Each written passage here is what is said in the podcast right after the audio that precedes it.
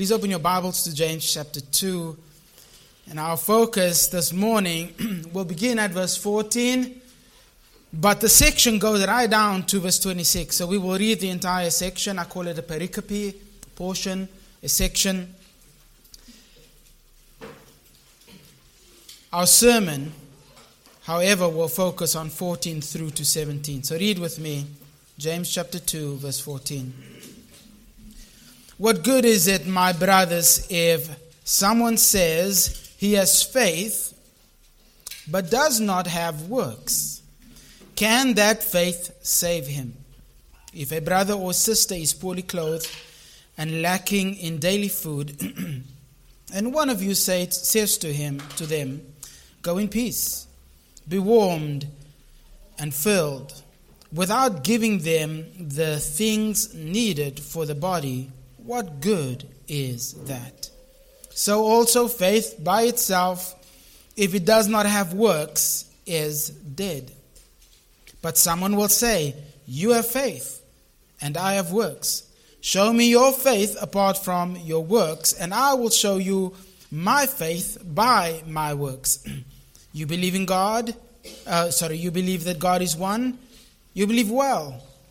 Well, the demons believe and shudder. Do you want to be shown, you foolish person, that faith apart from works is useless? Was not Abraham, our father, justified by works when he offered up his son Isaac on the altar? You see that faith was active along with his works, and faith was completed by his works. And the scripture was fulfilled that says, Abraham believed God, and it was counted to him as righteousness. And he was called a friend of God. You see that a person is justified by works and not by faith alone. And the, in the same way, was not also Rahab, the prostitute, justified by works when she received the messengers and sent them out by another way? For as the body, uh, for as the body apart from the spirit is dead, so also faith apart from works is dead. It's almost a cyclical section. It's the same thing repeated in a variety of dif- different ways. So we're going to be dealing with faith and works for at least three weeks. This part of the book of James caused Martin Luther to call this little epistle, the strawy epistle. Luther questioned the usefulness of James because it says so little of justification by faith alone. But it makes a claim that one is justified by works and not by faith alone, which is a problem if you think about it. So Luther after reading 2:17, uh, chapter 2 verse 17, so also faith by itself, if it does not have works, is dead. And verse um, 22, you see that faith, uh, not 22, 24, you see that a person is justified by works and not by faith alone, caused him some sort of angst. Why? Because the Catholic Church that he comes from believe that you are justified by faith and works. So it is faith working with works causes justification. And they, the Catholic Church, believe that because of this verse. James chapter 2, verse 24.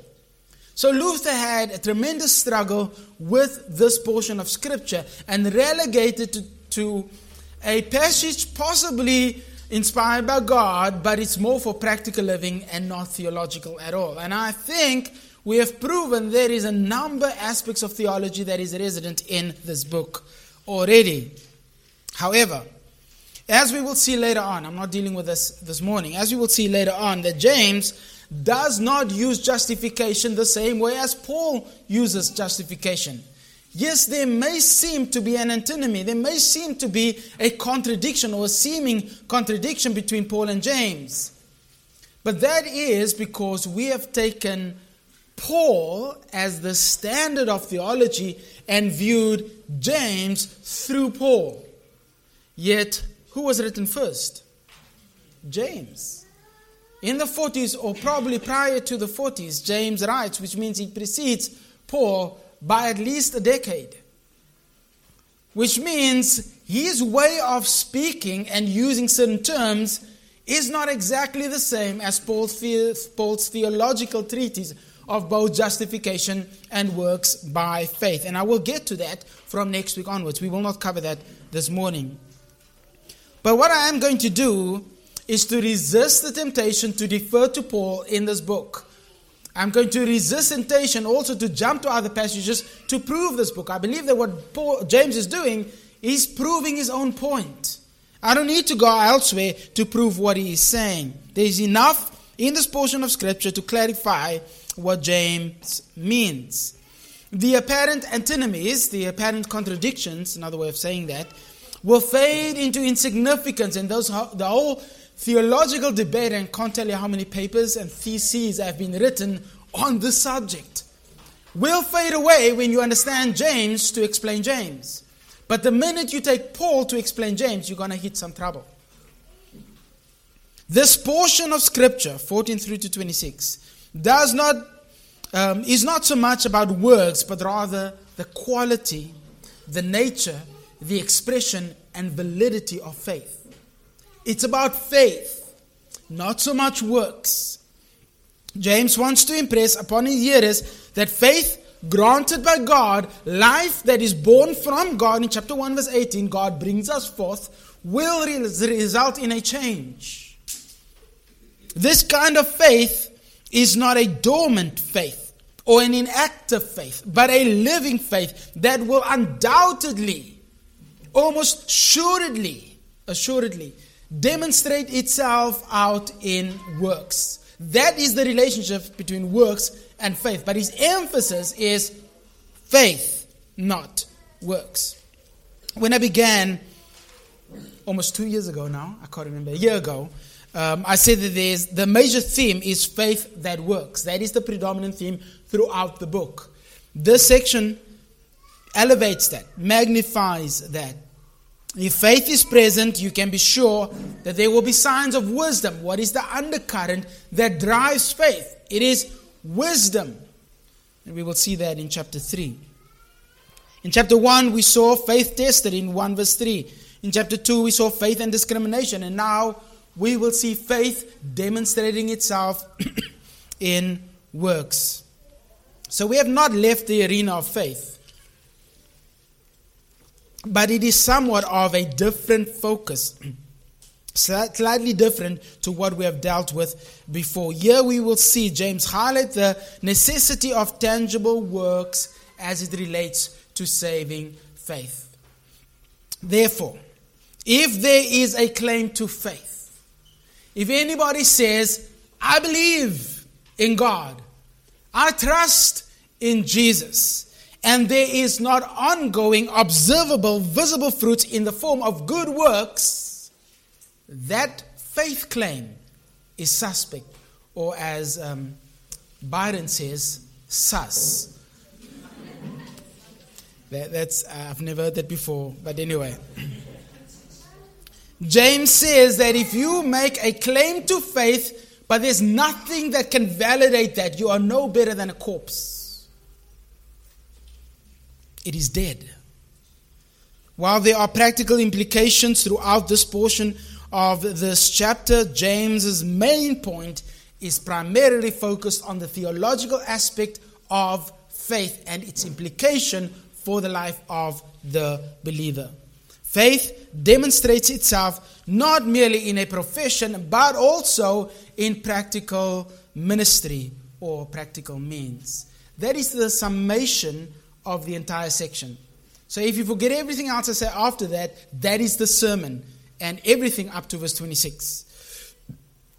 The emphasis of the demonstration of works, I should say the uh, corollary or the corollary, as the South Africans say it, action of genuine faith is genuine, sincere, heartfelt works. Now, before I begin, let me give a conceptual layer of the entire passage from 14 through to 26. This is the general outline, and then I'll break it down even further. Verse 14 to 17, faith that works, part one of the sermon. Verse 18 through to 19, faith is never alone, part two. And then verse 20 through to 26, faith illustrated through works, part three. Now, for this morning sermon, that is not the outline. The outline is very simple. Number one, a penetrating question. You will see that in the text. A sobering illustration and a deadly conclusion. You will see the pun later on. That's the scope of the entire section from verse 14 through to 17. I seldomly deal with more than one verse at a time. So this is going to be unique. And I normally preach for an hour, but I will try to keep it less than an hour. And my time starts now. You will see the outline developing as we work through this section. So I'm going to work from verse 14 through to 17. It's one section, so I want to keep it together. A penetrating question What good is it, my brothers? James leads with this question, but notice he also encapsulates the section at the end of verse 16. What good is that? Same question. You could see this as two bookends, like the front cover and the back cover of the book. And normally at the back of the book, you have a summary or highlights of what is in the book. Verse 17 is those the highlight, is the summary of what he has just spoken about. So if you can conceptually understand bookends, what good is it? What good is that? And I'm going to summarize verse 17 as the enclosure to this book. So, sandwiched between these two major sections, verse 14 and verse 16, we have an illustration. This illustration makes the point. It's, it's not the main point, but it elucidates the point.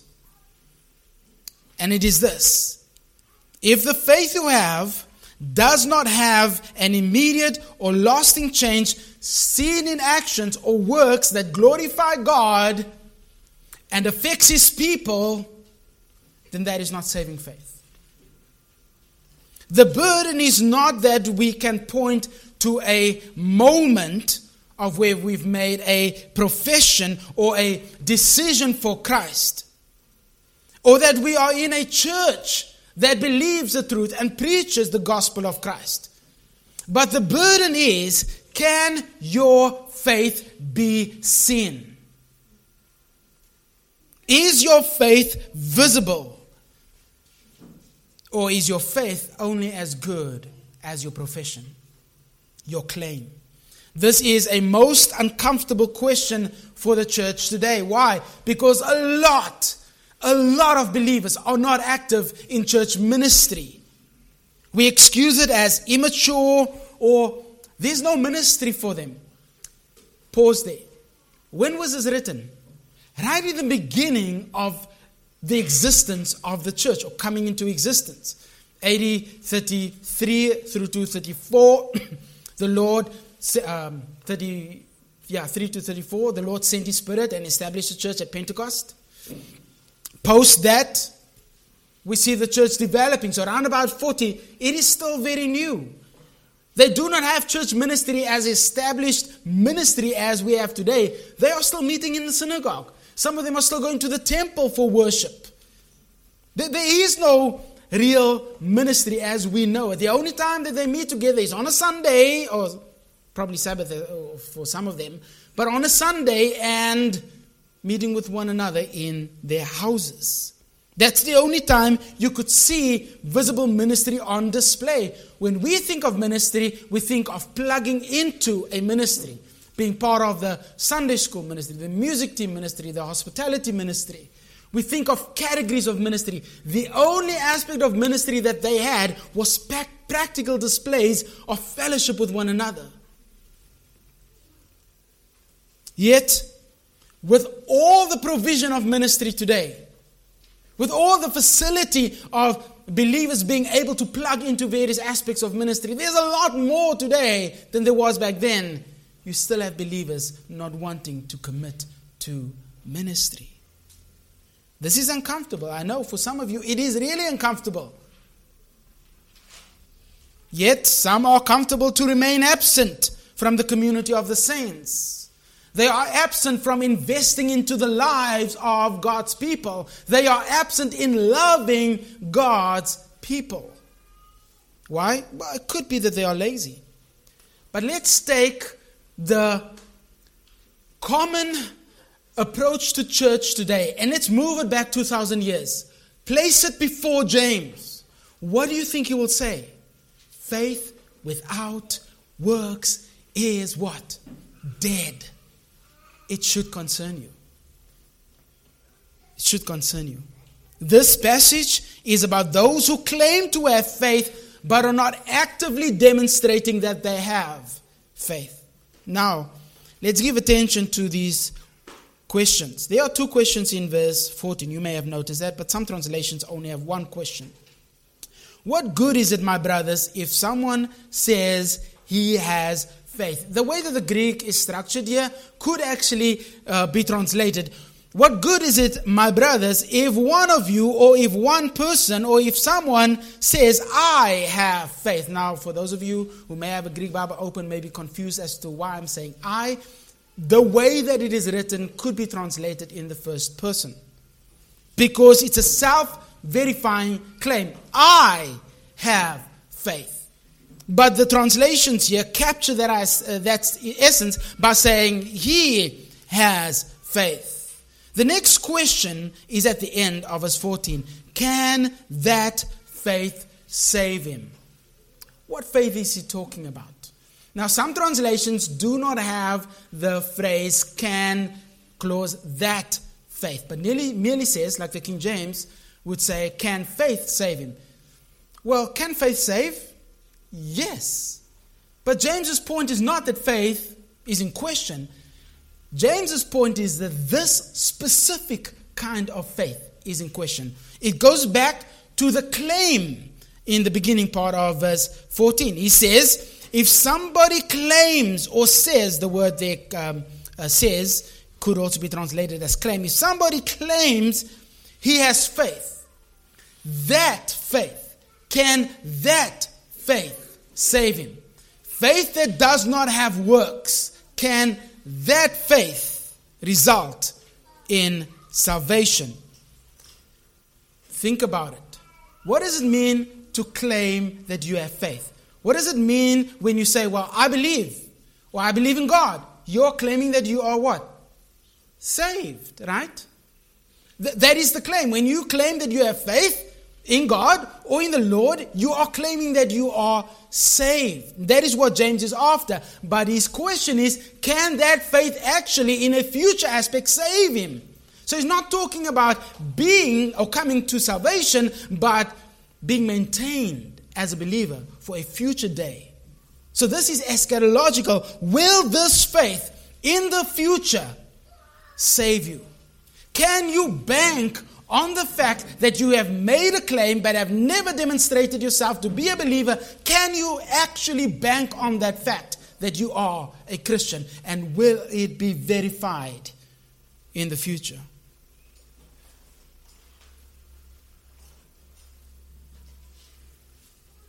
The very way this question is asked expects the answer no. In fact, there are two negations in this verse. And so the answer is no. This faith will not save. The claim to faith does not necessarily mean the presence of faith. So then, the claim of faith is not enough. It is not enough for you to say, I believe. There must be tangible works that demonstrate that you have saving faith. James is not saying that you need works to be saved. That is not what we believe. But James is saying that if you are genuinely saved, you will have what? Works. Works is the necessary outworking of salvation. Now, there are those commentaries who limit the work of salvation in just the giving to the poor because of the illustration. But I'm going to point out to you that that is not exactly the main aspect that James has in view here. Moreover, what he has in view is obedience. This means that there must be a correlative relationship between faith and works. There's an absolute necessity for, for faith to be demonstrated in works. Don't get me wrong. I'm not saying that you need works to be saved. Absolutely not. But if you are saved, if faith in Christ is present, you will show that to be true in the works that you do. This is a serious point of concern for James. If you therefore make a profession, but the reality is that there is no accompanying works that affirm your faith, you are as good as dead. Look down at verse 19. You believe that God is one, you do well. So you believe in God? Double thumbs up. Good job, buddy. But that's not good enough. Notice what he says. Even the demons believe and shudder. Do you know what he's just proven? Even demons respond to God. So it is not enough for you to say, I believe. Let me put it this way a claim to faith apart from works is faith in quality less than demonic faith. Make sense to you? If you claim that you believe in Christ as Savior, but you never, ever demonstrate that to be a reality, then the demons have a better faith than you. Why? Because they believe and they shudder they realize who God is. There is a visual response in them. They tremble before God, and you make a claim to say that you believe in God and you don't even want to submit to Him. Your faith is worse than demonic faith.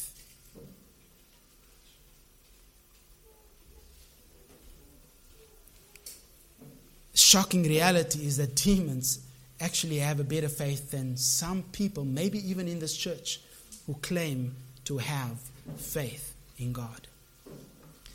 I don't mean to be hard in sermons, but this is James speaking. If, if, it's, if it's bothering you, well, good. I don't want to be the one that causes conviction. That conviction you are feeling is God's Spirit that is probing at your heart. If you are thinking of your own life right now, well, good. See, a claim of faith or belief in God does not mean that you know God. James is writing in a context where belief in God was part of their culture. They grew up in a society where the law was given to them on a continual basis. Children grew up in a church, where, in a house where the law was given by the father and by the leader of the community. They knew about God. James says it's not enough. In fact, he, he quotes the Shema You believe that God is one. That's from Deuteronomy chapter 6. Well, good on you. But guess what? The demons believe the exact same truth. So it's not enough to just say, you know what, I was born a Jew and I believe in God. No, not enough. And there may be some of us that are born in Christian families who think that, you know what, my mom and dad is saved. I'm good. No, not good enough. There has to be a demonstration of a relationship with God. That is what the law points to. You cannot fully obey me without knowing me. If you have, if all you have is a claim to salvation but no actual works, that works, that is works that come from salvation, then your faith is less than demonic faith. What about when we say, Lord, if you give me a house, I will serve you with it? You ever said that? What about when we say, Lord, if you only give me that beautiful pink Cadillac, and I will drive every person that needs a lift to church. What do you call that? It's a profession, it's a claim. But if that claim never becomes a reality, it's dead. What about, Lord, if I win the jackpot this month, I will give half of it to the church. And what happens? Maybe you win. I'm not saying that you should be playing the jackpot. Please don't. The point is, workless faith has no value. And that is what James is after when he says, What good is it? What's the benefit? What's the value? What's the worth of the claim when there is nothing to prove that claim? Let me just insert this here. There's some confusion as to the use of the word works. So, some struggle with the word works, and so they translate it as actions or deeds. That's an okay translation. You could probably do that. But it's the same word as used by Paul in Galatians and Romans when he speaks about the works of the law. It's the same word. But Paul has a qualifying phrase. He says, works of the law. James is not talking about works of the law. Works of the law relates to Judaism as a principle or a, a, a, a form of religion that is overlaid over whom? Gentiles. The requirement for uh, uh, becoming a Christian is by means of the works of the law. Some Jews believe that that is how you get saved. That is not what James is dealing with at all. So there is no problem here. James is dealing with practical aspects of living, doing things, actions, deeds. So there is no real conflict. When Paul speaks about works in chapter 2, verse 10 of Ephesians, he says, um, uh, God prepared good works beforehand for us to walk in. In chapter 2 of Titus, and I believe it's either verse 14, I think it's verse 14, where he says that um, he has called for himself a people who are zealous for what? Good works. That two phrases are exactly the same in meaning and sense that James has here. Doing things. Turn over to chapter 3, verse 13. Notice what James says Who is wise and understanding among you? By his good conduct, let him show his what? Works. Same word, same idea in the meekness of wisdom. And that's a different discussion here because wisdom is actually the main idea. But the point is that if you have wisdom, you know God, which means it will be demonstrated in how you conduct yourself, live. That is the works that James is after. It's the same idea, just a, a chapter later. So in 2:14, when he says works, what he has in mind is what you do after you have met with God's people, how you live in relation to God's people. This is in contradistinction to inactivity, cold and callous religiosity, mental assent to knowing God. You just have some basic beliefs or maybe even deep theological understanding of who God is, but it never filters down to your hands and feet. That is cold, callous religiosity that James says you actually don't know God. So, first of all, it's a penetrating question. What good is it, my brothers? When you claim to have faith, but you never ever show that faith by what you do, that faith does not save. Secondly, there's a sobering illustration. Sobering illustration.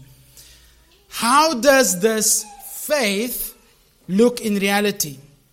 What should be the accompanying works look like that James has in mind? Normally, at this stage, I would insert an illustration to make the point for the author. James helps with that. In fact, he's done the work for me. Verse 15 and 16 is the illustration. Now, take note, it is an illustration. This is not the sum total of the point. So, people have gone gung ho on this illustration and said, well, this is what we need to do in society. It's a call for social justice. Not at all, not even in the least. That's not what he's talking about. In fact, what James is saying by means of this illustration is Look at what you are actually demonstrating. Look at the quality of your faith and not so much at the works. So let's give attention to this illustration. James shows in verse 15 and 16 the utter ridiculousness of workless faith. He shows the absurdity of the profession to faith that does not eventually results in work. So point of the illustration is to elucidate the point, to give clarity to his main point. The claim to faith must result in works. That's your main point. So let's look at this illustration. If a brother uh, or sister, stop there. If a brother or sister, that's a strategic choice of words. I believe in verbal plenary inspiration. Every word is inspired by the Lord.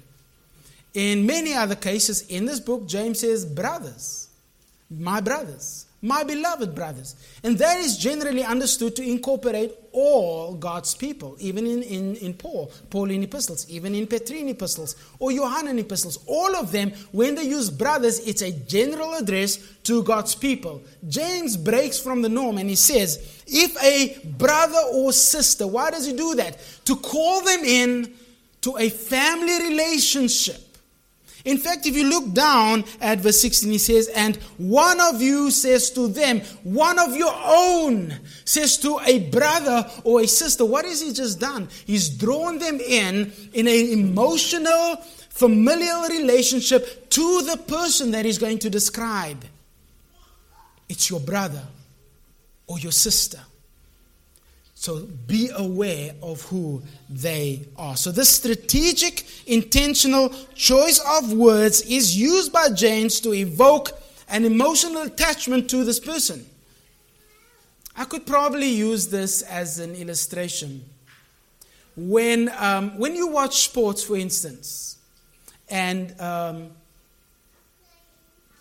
and a colored boyki is running in the Olympics all the coloreds in the Western Cape are going to be watching the tally that day.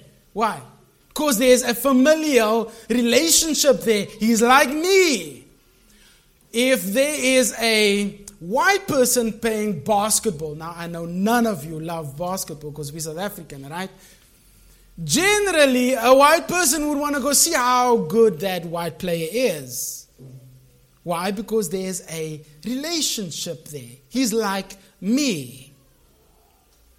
If a black person becomes the best surfer in South Africa, I can tell you that most black people will know about that. I don't know if there is. I'm using illustrations. Why? Because there's, there's a relationship there, and, and you want to know more about that person. In a Jewish context, when brother or sister is used, it is of your own kin. It's people of your own kind. There's an immediate attachment to them, and you have an immediate responsibility to them. That's what James is doing here. They are family, they belong to you. The tone of this illustration is set by those two words, brothers and sisters. Then he follows it up by describing who they are. Read on. If a brother or sister is poorly clothed and lacking in daily food. I looked up this word uh, pure, uh, poorly clothed, and literally means naked. Now, naked in a Jewish and a Greek mindset has a variety of different meanings. It could be uh, like your child when he's taken a bath, he runs through the house stark naked. That, that could be the idea. Absolutely no clothes. It could also mean that you have um, uh, very little clothes on. For instance, Peter, when he got out of the boat after the resurrection, he took off his outer garment. The word there is naked. He's exposed. And so it can be used of having little clothes on, not necessarily being stark naked. But it can also be used of those who are inappropriately dressed for, for, for societal uh, view. You understand what I mean, right? it's not sufficient to cover the bare basics of your body. That is the sense here. One translation says, clothed in rags, and it captures the idea of the illustration. They are so poor that the, they only have the bare basics to cover minimal aspects of their skin. They are inadequately dressed for public viewing. So it doesn't mean that they are necessarily absolutely naked, it's just that they are wearing rags.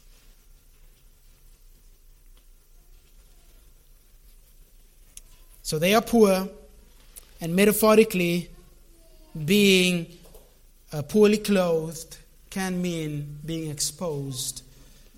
So they are poor and exposed. And then he says they are in daily need of food, lacking in daily food. The illustration is further intensified when James says that the state of the brother or sister is juxtaposed by lacking food. Not only are they uh, unable to clothe themselves, they are really skinny. They, they don't even have enough to eat for that day. You can get the visual image in your mind. Somebody who is what we would say skin and bones, right? It is literally just skin and bones, as some of our young men may look like. They, but they are not necessarily poor. But uh, in this case, they don't even have enough clothes to cover the skin and bones. So when it's cold, what happens to them? They are exposed. And they probably will be the first to die. James uses this not only to point out the inadequacy of their situation, but he uses it as a visual and a mental assault on the mind of the readers. For the Roman mind, they would snub at this. For the Jewish mind, it's uncomfortable. That's the point. Look at your brother and your sister. They have now walked into this church, but look at them. You can visually see that they are in, in desperate need. They don't have to speak to you. You can know by just the sight of them that there is a need. So that's the force of verse 15. So James chose these words to mentally disturb his hearers. It's a horrendous picture, it's an image, a visual image that you cannot unsee. I remember it was in uh, uh, 2000. I bought a Time magazine and they had on the cover, I think it was uh, 2000, they had on the cover a uh, Ethiopian child, black child, with crumbs on his lips, but uh, with, with flies all over his face. It's, it's an image that you cannot unsee. That is what James has done. He's given, there's no pictures. He's not drawing it, but he's drawing it in their minds. Look at the state of this person. You get that, right? It would be the same as taking a really poor Ethiopian child and putting them in our midst. It's uncomfortable to look at. All you want to do is embrace them and take them out of that situation. You want, by nature, as a human being, to help them by nature, but James intensifies it and says, That's your brother, that's your sister. But take note in verse 16 how it gets even worse. He says, And one of you says to them, This is your family, and one of you who claim that they are family says to them, Go in peace, be warmed and filled. Go in peace, be warmed and filled. Pause there. Wow. That is callous and cold. But it is also, I'm going to put super in inverted commas, it is a super spiritual response. Let me explain. Take note of the language. Go in peace. That is a blessing in a Jewish culture. May God be with you. Um, I hope you have a good day and may the Lord accompany you, is the sense. Go in peace. Be warm and filled is even worse than that. There's two ways that it can be translated. In the middle form, it could be you go and warm yourselves now and go and be filled by yourselves now. In the passive, it may mean may someone take care of you and warm you and fill you. Or, theologically, may God warm you and fill you. Both are absolutely insane.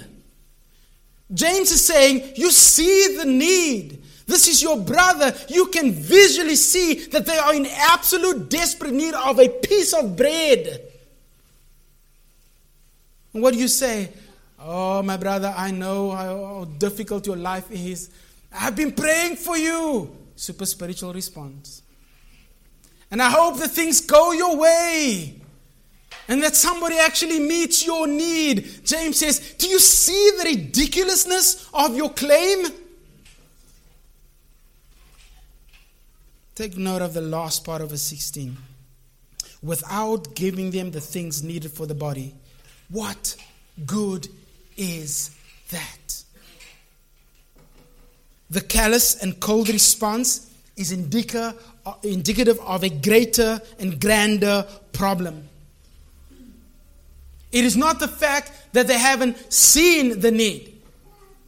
It is not the fa- it's not the fact that they haven't responded to the need. The fact is that they cannot respond to the need. And that is what James is pointing to. Like I said to you, it's not so much the works, but the quality of the faith that is in view here. These two super spiritual responses tells you exactly what these people think. Oh, oh I'm gonna, I'm gonna be viewed as such a, a holy person, as such a righteous person when I, I bestow a blessing on this person. How can that kind of faith honor God? James indicates that faith that is unmoved when they see this kind of reality unfolding is not only cold and unresponsive, but it is inconsistent with Christian faith. Why? Because it's obvious. If you take a person that is in absolute need and it's your brother or your sister, what are you going to do? You're going to take your jacket off because they are inappropriately dressed for public viewing. You're going to clothe them. Sounds familiar, right? Jesus says, You've got two coats, what do you do? You give one to the brother in need. But they can't see it, they can't respond. Their words sound so good. The indictment here is that all you have to offer is good spiritual words, but no good works. You cannot and will not give them the things that is needed for the body. This is equal to saying, when you see your brother beaten, think of the Good Samaritan laying down and bleeding. And you say, Brother, I see that you are bleeding, but just don't bleed all over my car. Or, or please don't bleed all over me. I, I know you are in pain, but I just don't want to touch you. Real faith care about real people problems. Let me say that again. Real faith is invested in people. James says you see that that person has a need and you walk away. In fact, you say to them, You go and be warmed. You go and be filled. You actually send them away without doing something. That means that there is nothing inside of you that attaches to that person. That is dead and cold, unresponsive faith. But what James is illustrating is that this person is actually making a beautiful spiritual, super spiritual comment. May the Lord be with you. Go in peace. May you be warmed and filled. But there's no sincerity behind it. What benefit is that?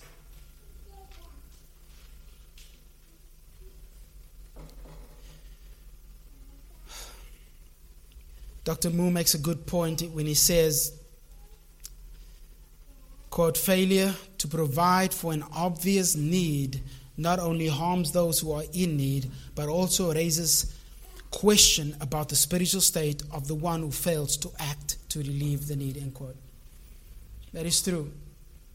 The sad thing is that many people have taken what James uses in this illustration for social justice, and that is not the point. He's not even talking about meeting the need, he's talking about the quality of the faith because he's going to make that point. The, the summary is in verse 17. The illustration is merely there to say, look at how ridiculous your claim is. You say that you know God, but you cannot respond to an obvious need in your presence. This kind of faith is of no value, it is worthless. Number three, a deadly conclusion, verse 17. So also faith by itself, if it does not have works, is dead. I looked up that word dead. You know what it means? Dead. Loss of life. A corpse. Lifeless. No longer living. I think it's pretty clear. It's dead. Unresponsive. That's the whole point. Claim to believe in Jesus Christ with no resulting faith, uh, sorry, works, is no different to a dead corpse lying on the ground. In other words, your claim to faith actually means that you're spiritually dead. The illustration is not the main point, the quality of your faith is. Why could they not respond to the need? Why could they not see the need for what it is and say, I love this sister. I love this brother. I cannot bear to see them in this state. Why can't they? Because a corpse cannot respond to life. Ever buried an animal? An animal? We buried a hamster underneath our peach tree. Poor little thing. I killed it accidentally. We won't tell you how I killed it accidentally. That poor little thing never speaks to me. That poor little thing never does anything for us. There's not even a plant growing where he's dead. He's just dead. He's unresponsive. Notice what James says in verse 17. So also, faith by itself, unaccompanied faith if all you're doing is saying, No, I believe in Jesus. I believe that He's my Lord and Savior. I believe that God is holy and, and righteous. And I believe those things. But it's always just by itself. You've never demonstrated it. And James says, You know who you really are? You are that dead person lying in the ground, unresponsive to what you're seeing around you. You cannot help your brother. You cannot love your sister. You cannot meet the need. Why? Because that faith is a dead faith.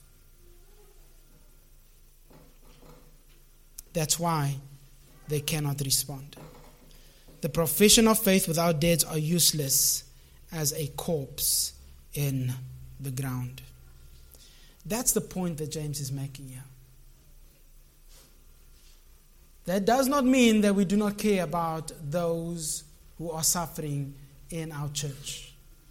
In fact, it means that when we see as God's people that there are those who are brothers and sisters of us, we are immediately moved by compassion to meet their need. But if all you're doing is saying, Brother, I'm praying for you, Brother, I've remembered you in my prayers, what good is that? If all you have is sound, loving words, never accompanying, accompanied by good, sound works, then I am seriously concerned about the quality of your faith. I said in the beginning, if you're feeling uncomfortable, well, then good.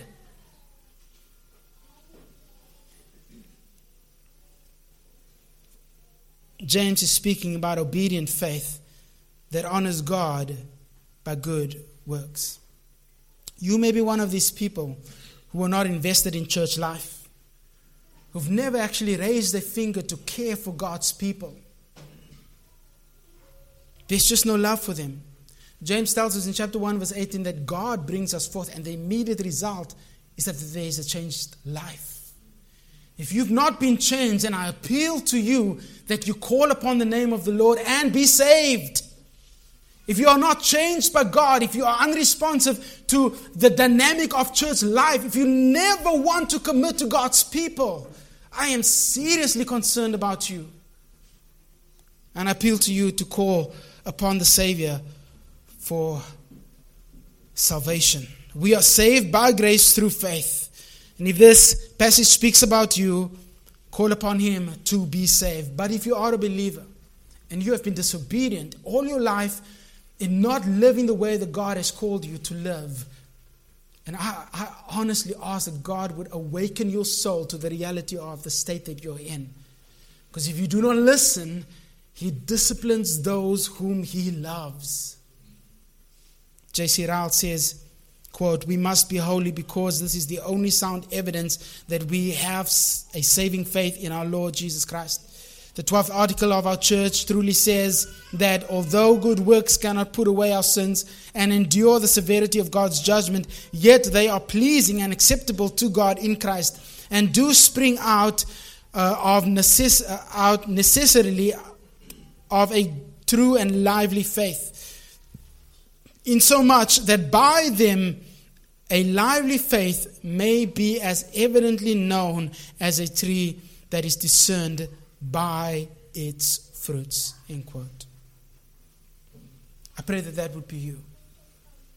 That your faith would be seen in how you live. Father, I pray that you would penetrate our hearts this morning, that there would be a response to you. Grip us, pursue us to repentance. Save, O oh God, save and discipline those who resist your grace. Father, sanctify us for your glory, that we may be a church that puts on display the saving work of Christ, that we would be unlike the people described here in this passage, but that our faith would be demonstrated in works. For your glory, Lord, we pray that you would change us whether by saving or sanctification, work for your glory. In Jesus' name we pray. Amen.